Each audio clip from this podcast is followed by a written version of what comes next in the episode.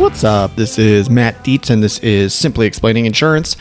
This is the show where I tell you what you need to know about insurance in a way that you can understand it. Because I know what you don't know about insurance, and I know what you need to know. Real quick, if you want to know more about, even more about insurance, check out my other podcast. It's called Agency Launch. In Agency Launch, I talk about what it's like to run an insurance agency. So I talk about marketing and sales strategies, and I talk about staffing and retention. If you can do those four things well, you will succeed. But there's a lot going on inside of all of those four things, so check them out.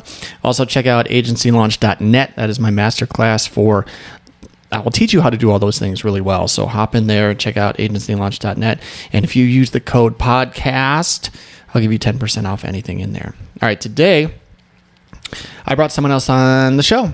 I brought on Dustin Lemick, who is the C E O of BriteCo and founder, and I brought him on because I thought his company sounded awesome, and so I wanted to hear how it was built and what it does, and so you're going to hear a conversation between me and Dustin. It went really, really well.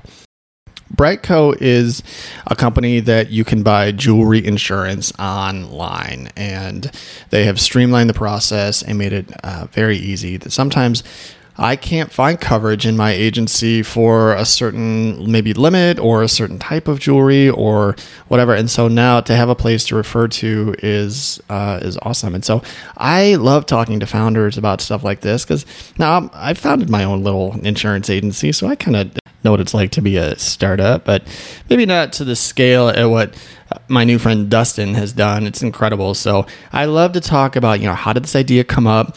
What's the origin story? So we kind of talk about that. We talk about what it's like to start an insurance company, which sounds like, I'm sure, well, you'll hear it's challenging and it's hard, but then we get into the tech and what they can really do. So I had a great conversation. I've, I've been doing this long enough to, to ask some questions that I think will be helpful for you and your clients about insuring jewelry and some of the misnomers that come with that. And so uh, thank you so much, Dustin, for coming on and uh, chatting with me for a while. It was awesome getting to know you a little bit. I'm looking forward to staying connected with you moving forward. And with all that being said, let's get on to our conversation. Well, I am joined today with Dustin Lemick, who's the founder and C E O of BriteCo. Thanks for joining me today, Dustin. Matt, thanks so much for having me. I appreciate it. Yeah, I'm excited to learn what uh, Dust, uh, what uh, BriteCo is all about and how you're disrupting the industry. You are an insurtech company, and uh, from what I can tell and what I've researched, you've got some good stuff going. Uh, you've got a product that's going to help maybe me do my job better or help my clients be insured properly. And so I know you've got a rich history in your industry. And so why don't you tell me a little bit about how did you get into jewelry, and like you've been in it for a while, almost almost twenty years, right? Yeah, so I like I was basically born into the jewelry industry. Not basically, I was. Uh, I was before kind of getting schooled in like on the job training in, in insurance and building an insurance company. You know, BriteCo is a, a, a program administrator, uh, and I. grew up in the jewelry industry. My father owned uh, a retail organization, which my grandfather started in the fifties. And so one of the reasons that I got into uh, insurance was actually while I was running our retail stores, I noticed a lot of pain points all around jewelry insurance, around claims, uh, really for my, at that time, my customers, for, for folks that were buying jewelry from us, engagement rings, et cetera. And uh, I got the question every day, well, well, where do I go get insurance? How do I get this insured? And it was just, it was not efficient. It wasn't an efficient process. It was hard to purchase. This is not a particularly complicated line of business. And it should be easy to digest, easy to purchase, uh, pretty straightforward. And from my perspective, it wasn't. And so uh, that's sort of a little bit about my background. So I come from the jewelry world, and then that sort of was the seed inception of starting BriteCo. All right. I agree. I think, you know, insuring your jewelry should be similar to like buying maybe the extended warranty on your phone or something like that, right? It shouldn't be this long drawn out process. And, and I'm aware of, of many pain points too. And uh, the process can be clunky and things like that. So, so when did you wake up one day? I'm always interested in kind of origin stories. Like, when did you wake up and say, you know what, there is this problem. I think I can solve it. We all have these moments, right? Sometimes it's just, I wish somebody would solve it, but you were the guy that was like, I'm going to solve it. Right. So like, walk me through what that, what your thought process was, and then how have you, how did you achieve it? Yeah, that's a really good question. Um, for me, it was really a compounding problem. It was one of those things where it was nagging. It was like a nagging injury that just wouldn't go away. Yeah. And every day we, we I was confronted, and, and our salespeople were confronted with the same question over and over, and the same relatively poor answer, at least from my perspective. Of and the whole conversation around insurance from a jeweler's perspective was not good. And so it was a lot of like this compounding effect. And what I started doing, I mean, really started moonlighting and just kind of digging deeper. Look, I, I had a really good hold on, on the jewelry side of things. I have a, had a very good knowledge at that point. Um, I needed to really understand the insurance perspective and like the line of business, and why am I, why is this a problem for me? And is this a problem for other people, uh, either people like me or on kind of the other side of the fence are the insurance folks. Sure. And it really kind of led me down this path of really like investigation. And I, I always say moonlighting because I was doing it after hours and weekends and my driving my wife crazy. Yeah. And, and uh, that's sort of how it started. And then I met a co-founder who was a fully credentialed actuary. He's an F C A S. And he was able, I mean, when we got together and started really formulating this thing is when it became crystal clear. Uh, and then we started having kind of the deeper conversations with reinsurance companies and carriers about, hey, look, is there a need for this product in the marketplace? And, you know, and then on top of that, we layered on a whole lot of technology that we were planning and we did build to say, look, this is, these are the problems. And so I started identifying the problems, and here is the proposed solution. And this is, this is how we're going to build the tech technology to really fix what we perceived as the problems. All right. So, so walk me through what, what were the biggest problems that you were like, let's get specific. Like, what were you being confronted with time and time again, where you were like, gosh, why isn't this, why is this so hard? Was it your customers were maybe asked to do more work than you wanted them to have to do? Uh, was it you didn't have the uh, centralized place, you know, to send them, or or were you frustrated that you couldn't offer that service yourself? You know, so what was the one? What were the few things that were big enough for you to take action? So there were two main ones, although there were a, a lot of other ones kind of revolving around these. Uh, the first kind of ugly face that showed was was claims, and, and you know, because we were, our organization, our stores were kind of grandfathered. My grandfather, like I mentioned, started our stores in the fifties. We were grandfathered into a lot of claim replacement systems for some of the bigger carriers. And it felt like there was just a real genuine lack of specialization for this line of business. On a claim, replacing a piece of jewelry, there's, there's definitely some specialty knowledge that has to come into play. And so we saw lots of pain points around claims. And so that's sort of where it started. And then it, we, we kind of started looking at the full life cycle and saying, so that, that was the first piece. The second piece was really like speed and confu- confusion to purchase the policy. And we were, I, I was just getting a pretty clear understanding of, look, why, why does this take, and, it, it, and rightfully so, a lot of who we were dealing with, millennial, millennial type folks, engage ring purchasers, they really want just like, hey, can I go to a website and, and on my phone here while I'm in your store, where can I just buy this thing? And yes. There nowhere, like it was really like nowhere, you can't. And so that was the second piece. So like when we lined up the, the, the front end piece and then the claim piece, it was like, okay, we've got some substantial, substantial problems here. Very good. So how have you solved it? Why don't you walk me through like, what is BriteCo? If someone came to say, like, what is BriteCo?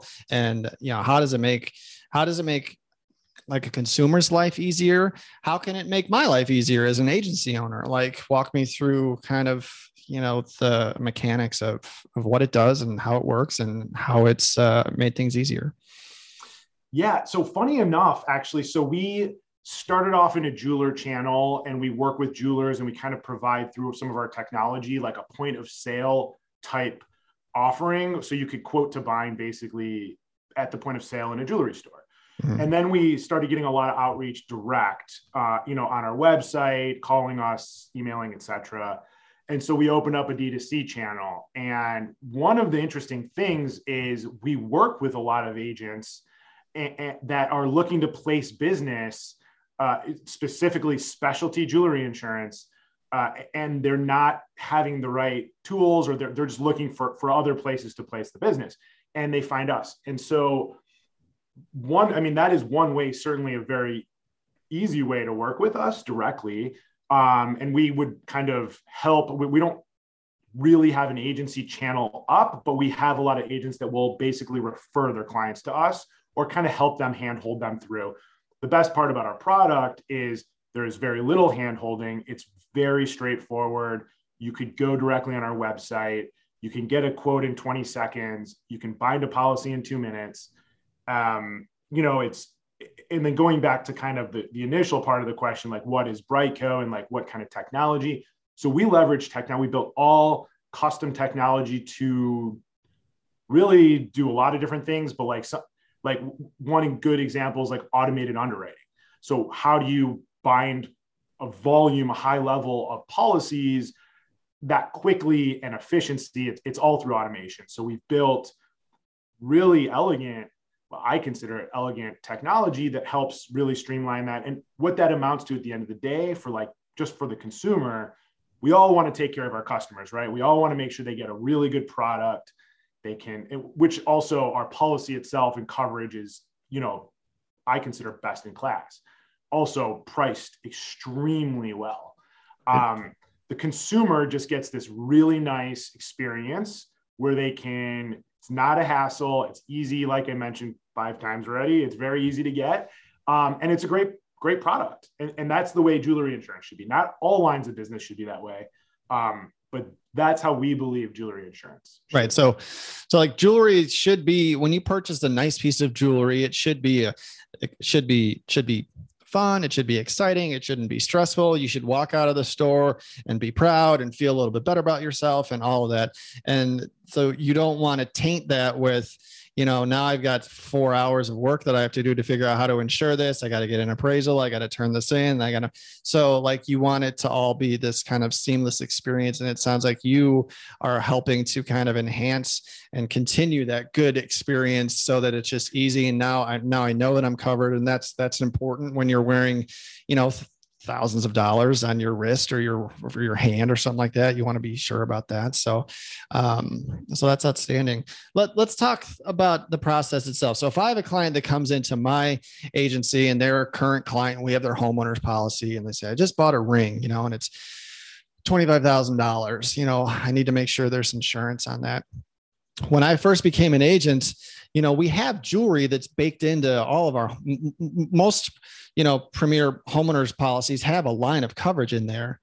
I don't know what percentage of the population is aware that there is a limit to that coverage. You know, I think people are just think that, wow, it's covered because I have insurance, but you know, most policies, all policies have a limit. You know, I think ours can be five thousand dollars, or in the past it was three thousand dollars. Um, and then you can do it scheduled or unscheduled, you know? And so, so we would have to get, uh, uh, an appraisal, a current appraisal within three years. We'd have to scan it in and load it up, and it'd have to hit someone else's desk in another state, and they'd have to look at it and approve it. And, and then it, it'd be placed on the policy. But um, jewelry is always one thing when I'm doing reviews with all of my clients. I always talk to jewelry is one of the things I always tell them about. Do you have any jewelry? You know, um, because most people don't know that it's, it's, it's limited. So what's the process like if I want to buy a twenty-five thousand dollars policy from you? Walk me through that experience.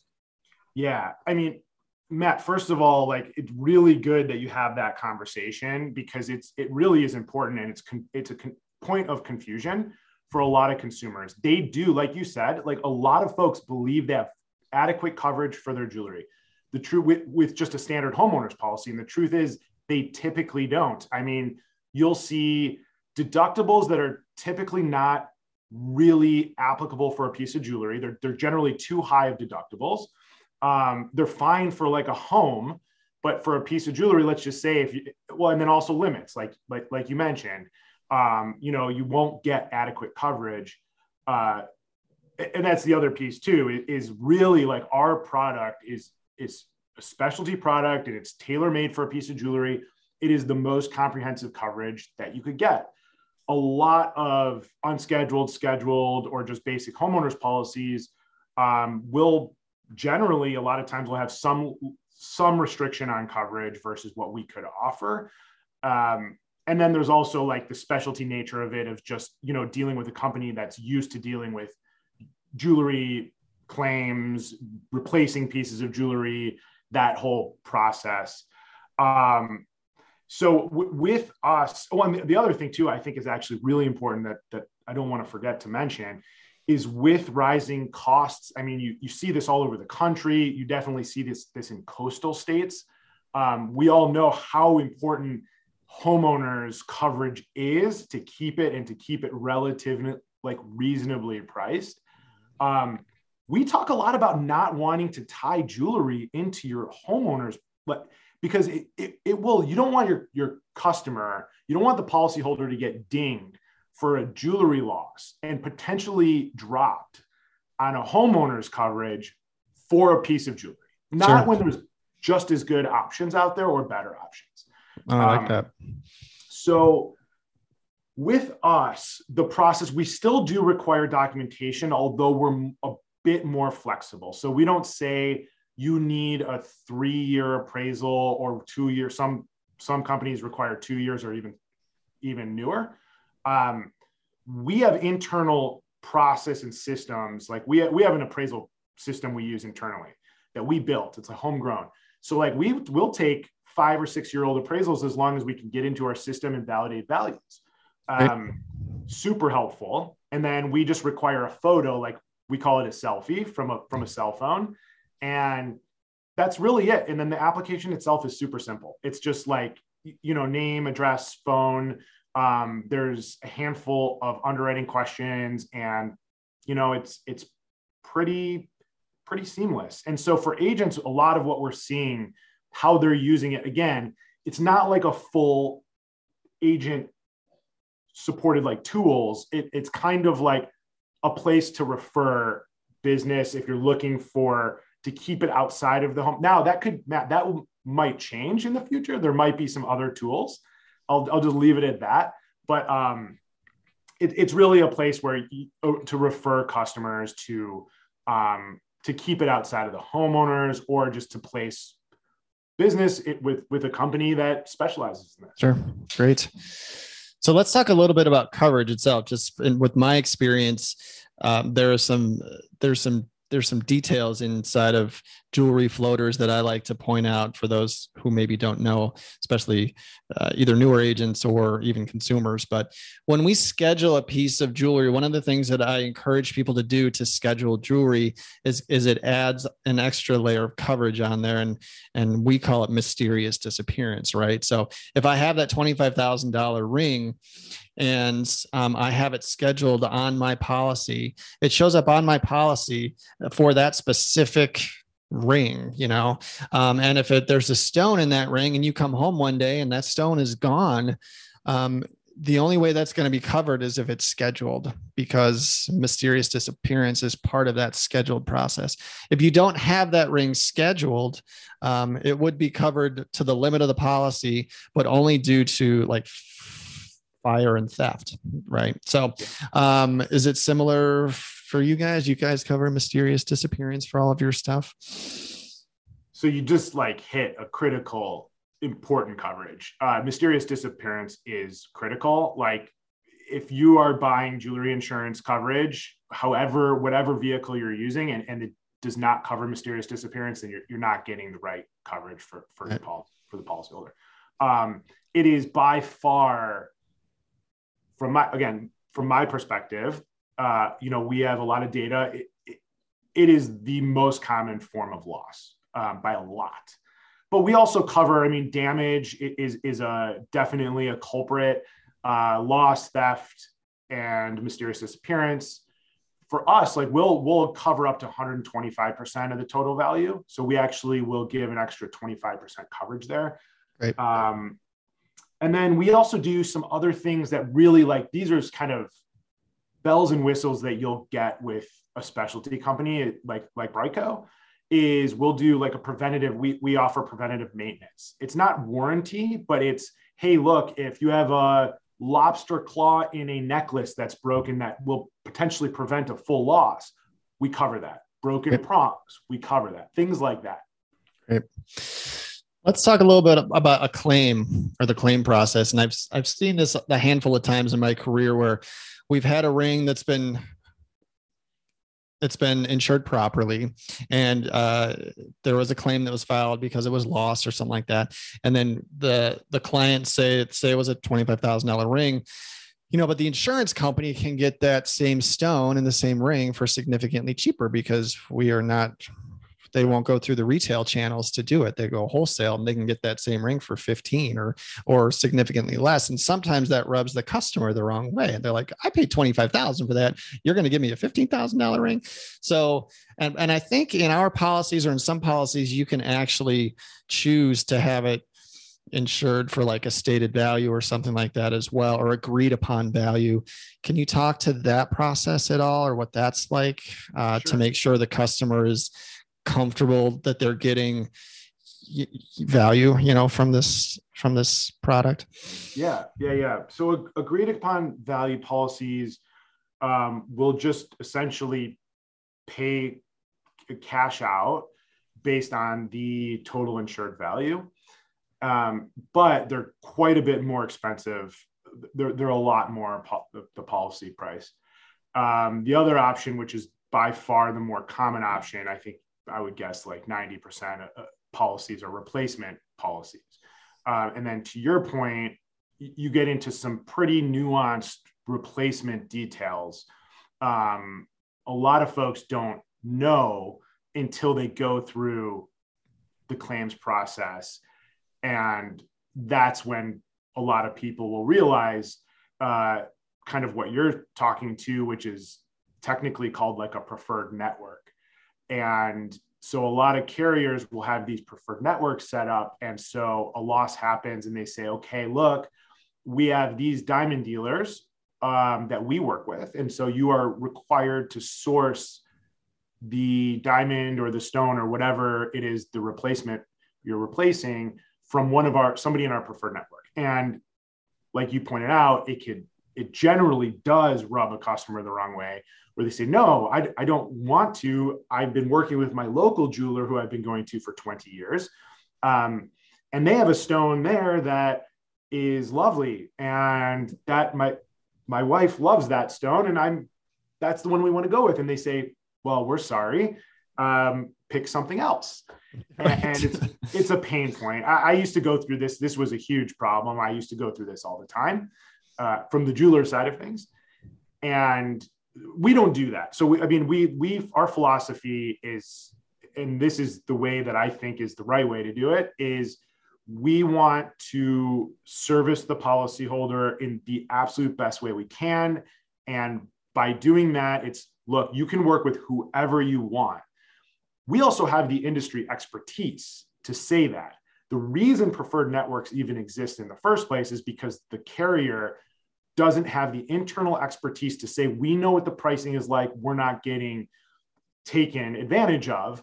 Um, so the, the reason we fight, or the way we fight against that, is by saying, hey, we have these deals with these, these dealers and you have to use one of them because that's how we control the system.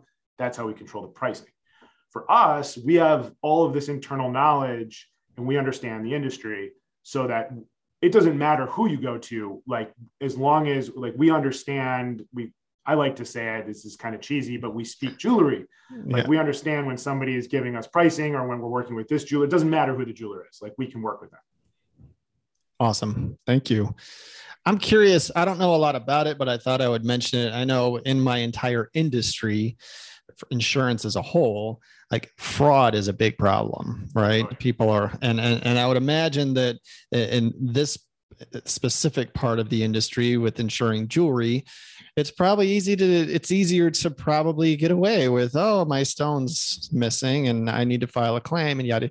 I, you know, what's your, do you have any take on that or experience with that? Is there a way that you try and combat that? Like, cause that fraud is a main driver in increases in premiums, you know? And so is there anything you got there that you could share? I'm just, the, I'm really just wondering out of a curiosity standpoint.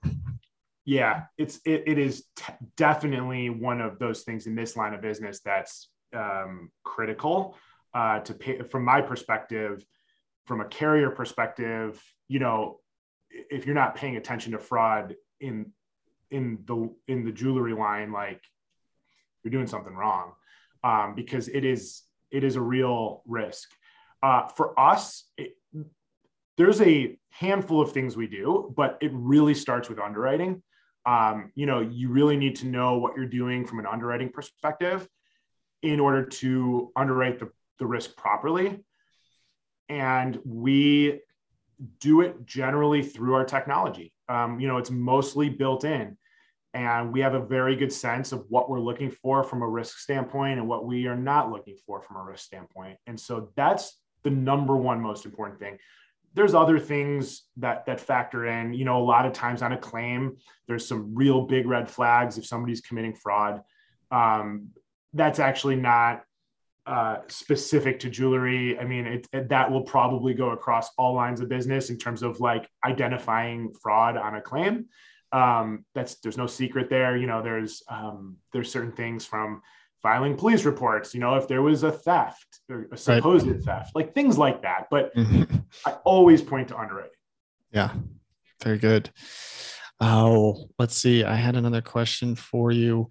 Um, what, how long have you guys been, when, when did, when did you start BriteCo? What year did you launch? So technically I started BriteCo in twenty seventeen. We launched like, everybody knows insurance is a beast and just getting a product to market is a challenge. And we're licensed and we write business in every state. And so we went through that intense filing process and we officially launched nationwide in twenty nineteen. Great. So how is, uh, how have your first few years been? How has it been received? What's it been like? Are you trying to, how are you trying to grow the company? Are you trying to get, uh, you know, in front of agents? Are you trying to get in front of companies, consumers, jewelers, all of that? Like, what's your, like, what are you, what are you doing to try and get the word out and to grow? Literally everything you just said, I will say yes to all of that. Um, so yeah, we're having lots of conversations right now. Um, you know, we just raised our A round and, you know, things are going extremely well. Like we're growing very fast. Um, you know, we're understanding, we understand the market extremely well and, and just the growth is really phenomenal from my perspective. And so, yeah, we're just having a lot of conversations and I always encourage if folks are interested in talking, I'm, I'm always happy to, happy to talk to try to see what the needs are of the market. Of, you know, that is what we're here to do is we're here to solve problems and to fill needs. And so um, whether it's talking to agents or talking to jewelers or just t- having the conversation with a customer, a consumer, or policyholder. Um, so it's going really well. I'm, I'm really thankful that just for where we're at, you know, starting any business is, um, very challenging. Starting an insurance business is extra challenging. That sounds horrible. And so, so we're really thankful for, for where we're at in our journey. And we're, we're really encouraged, uh, about the future and, and sort of excited to see where this, where this goes to. Yeah. Well, I'd have a whole nother conversation with you on what it's like to start an insurance company. I can't imagine, you know, what, what, what's entailed with that, but maybe, maybe next time. Um, but I do have a couple other questions for you when it comes to, um, you're still pretty new. I love, I love companies like yours who are coming in and disrupting. Our industry has been very static and boring for fifty years. You know, I mean, like I've been at it for seventeen years and, um, you know, we are, we are still on a technological standpoint. You know, most companies, I would say, even the larger companies, I think the tech is, you know, a good eight to ten years old. You know, it's still very old and it's, it's slow and our processes are not, you know, they're sluggish and they're chunky and, Um, so seeing companies like yours that are coming in and doing things uh, in a twenty-first century fashion, you know, and doing things and making our lives easier and making the process easier, like I am all for. Now, when it comes to working with agents, do you see a time where, you know, uh, where I can get paid for writing a policy through you guys, whether it's a referral fee or a commission-based thing? You know, I get a number with your company, I get a log on, you know, I'm sitting down with a client, I can write a policy uh, with you guys and, you know, give me twenty-five bucks or whatever, you know? So do you have, you know, there's like there's one hundred thousand agents out there, you know, and they'd probably be a good resource for you guys. I'm curious on what those discussions are like. Yeah, I mean, we're, I, I would say we're in the discovery mode right there. And that's why I would, I would love to have the conversation with folks just to understand, like I said before, kind of what the needs are. I mean, the short answer is yes. Like there certainly could be a world where we're working very closely with agents um, in terms of, and certainly compensation for obvious reasons would be included in that. Um, And the tech as well, like you, you really hit it. The, the technology is just so legacy, and you know there's there's a lot of regulatory hurdles. It actually gives companies like BriteCo an advantage because we're able to move fast. We don't we're not burdened by legacy technology. the The problem is that who the the technology is built for or was previously built for. There's a whole new set of needs now, and in order to compete, like really have the right tools to be able to provide that like best in class product and services that we all want to do, like you just, technology has to be a part of the puzzle. Um, one thing that I would say is like, for, from our perspective, from BriteCo's perspective, we don't put anything out unless we know it's best in class. So like, I would never put a, like a, a, a tool out or something out that wasn't going to really be a game changer. Um, so we tend to take our time to understand really, again, pain points, problems, and then, then adapt the solution to that using technology. Very good. Do you ever foresee, do you, I, I'm curious just from, from a founder standpoint, and you're, you're still, you know, it's still such a new company, but things move so fast and, and we live in a world where things change so regularly. I'm curious on if, you know, uh, someone like you, you know, can build up a company like this, have it be very successful and have it be, you know, something that, you know, would you sell it, you know, to a large carrier that's like, we'd love what you're doing. We'd love to have your technology and, and bake it into our technology or use it just for our clients. Is that, is that something that's uh, you would, I don't know. What are your thoughts on that? Just out of curiosity.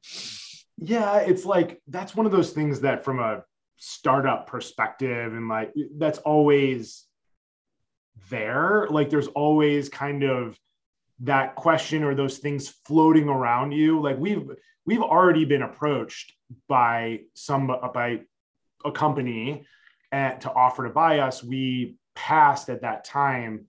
Um, but we get inquiries and sort of people pecking around pretty regularly. So it's something that we have to think about.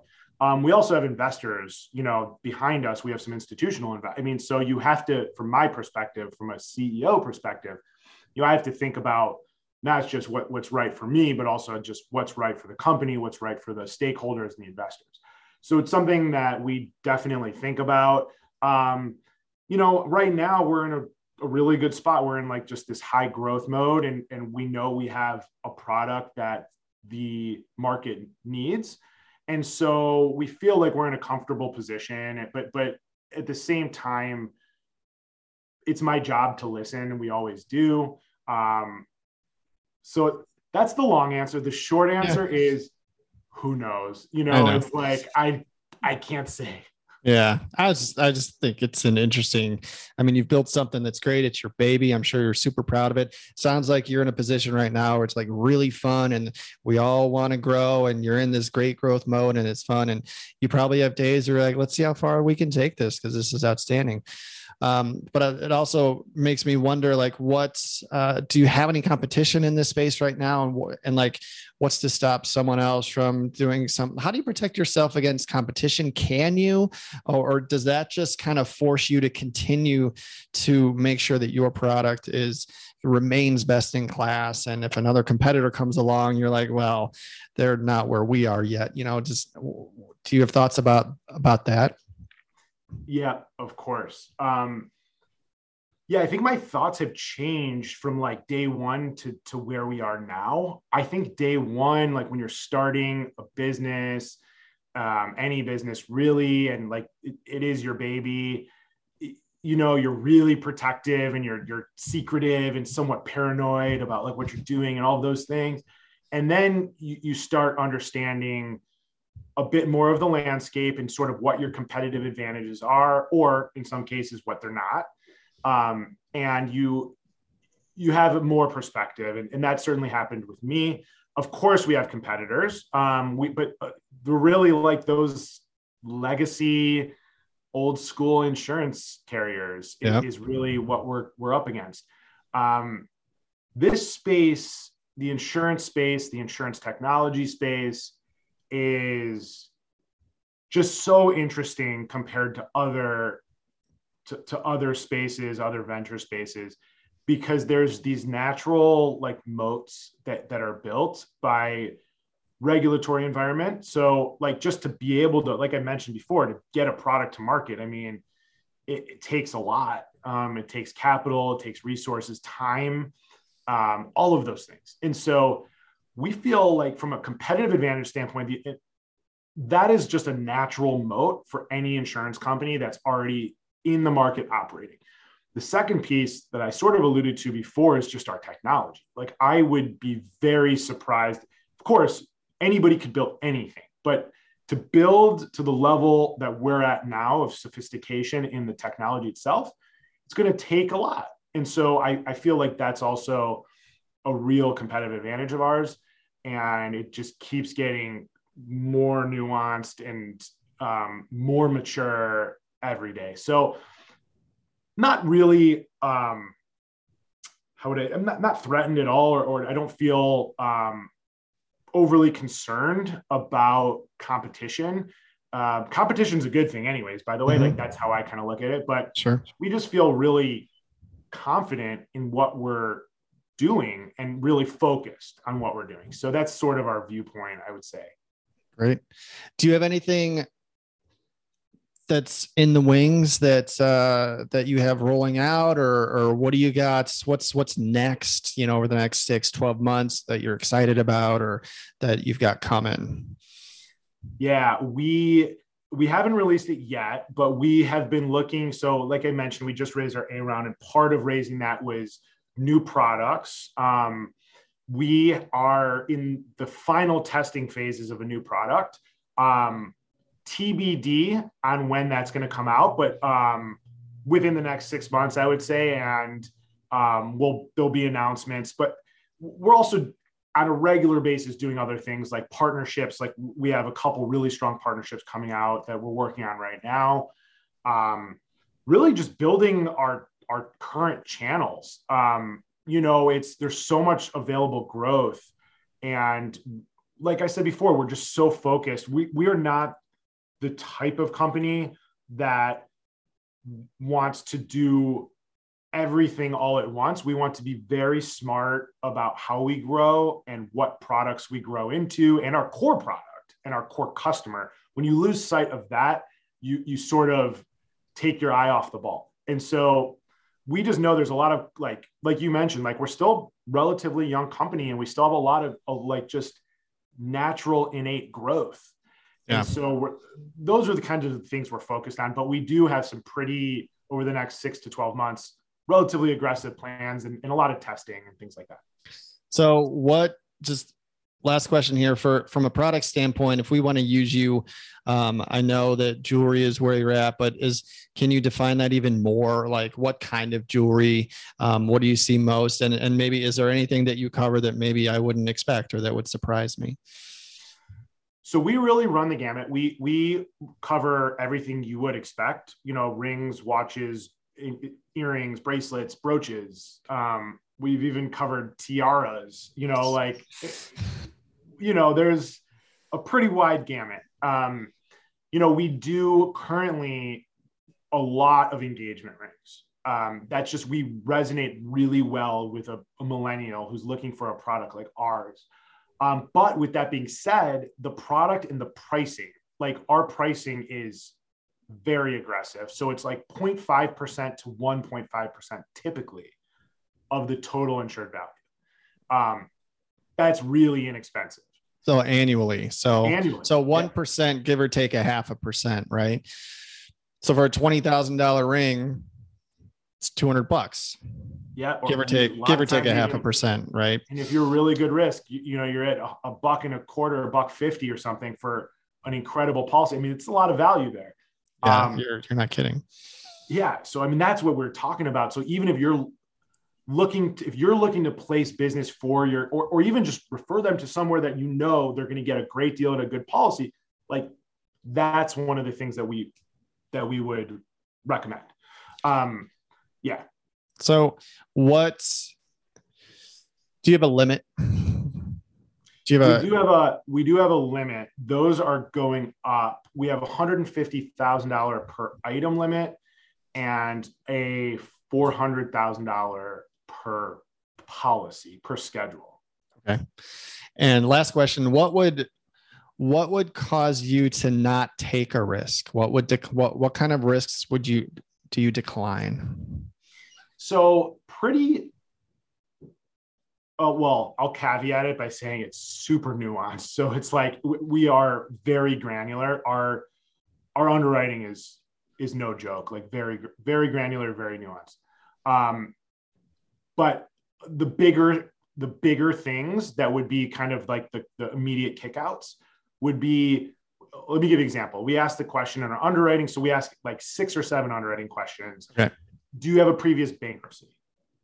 If you have a previous bankruptcy, we won't write the policy. Okay. If you have a criminal background, if you have a criminal background, we won't, won't write the policy. Um, If um, we're a little more careful with the very high value, especially high value watches, um, you know, we're, we write everything, but like, that's where the underwriting box gets a little bit tighter. Um, you know, what else? The, the we'll underwrite on a whole bunch of other things, you know, if you're a homeowner or a renter, things like that. But mm-hmm. it, it all basically adds up together. We don't underwrite on just one element. It's it's the whole picture. Do you do any sort of, do you pull any sort of reports? You know, when we write insurance on a on a homeowner or an auto policy, you know, we collect information and a driver's license, name, uh, address, and we get authorization from the client and, and we run, I think we call it an insurance score, which is just this yeah. mix of all these different things in there, including sometimes credits in there, you know, loss history and stuff like that. Do you guys have any sort of kind of, you know, thing working in the background to, to check stuff like that? Yeah, good question. We'll, we'll look at insurance credit scores in states where we can or areas where we can. We can't always get it, um, but we will look at it in some instances. Yes, very good question. All right. All right, Dustin, I'm out of questions. You got anything else you want to, you want to add? No, I appreciate, I really appreciate you having me. I, I guess if, if folks want to check us out, um, our website's just uh, w w w dot brite dot co dot co. Very good. You can, you can check us out there. And then if folks wanted to reach out to me directly, they could find me on LinkedIn. All right. Well, there you go. Hey man, I love what you're doing. I think uh, anytime you can bring something in to make a consumer's life easier, my life easier, the jeweler's life easier, you know, I think you're doing something right. I think it's great that you have all this experience in the background, that you identified an issue, and then you actually did something and moved forward and built something to help solve people's problems. So good on you for that. And uh, I really appreciate you spending some time with me today, and looking forward to sharing your story and your experience. And I just really appreciate you coming on. Thanks so much, Matt. I appreciate it. Have a good one. All right, buddy. Yeah, you too. Well, there you go. Thank you, Dustin, for coming on and teaching us what you know and helping us do our jobs better and giving us a product to make that all easier. And I really appreciate you spending some time with me and uh, sharing with us what you know. My name's Matt. This is Simply Explaining Insurance. You can find me all over the place if you want. You can text me at two oh eight, two one three, eight eight oh nine. Hop in my texting community, and I'm giving out tips and tricks and advice on everything I know about running an agency. Also, don't forget about agency launch dot net. That is there for you. It's got thirteen hours of everything that I've learned in running an agency uh, that works. And also, don't forget my other podcast called Agency Launch. It is there for you, too. Thank you so much for listening. Be safe.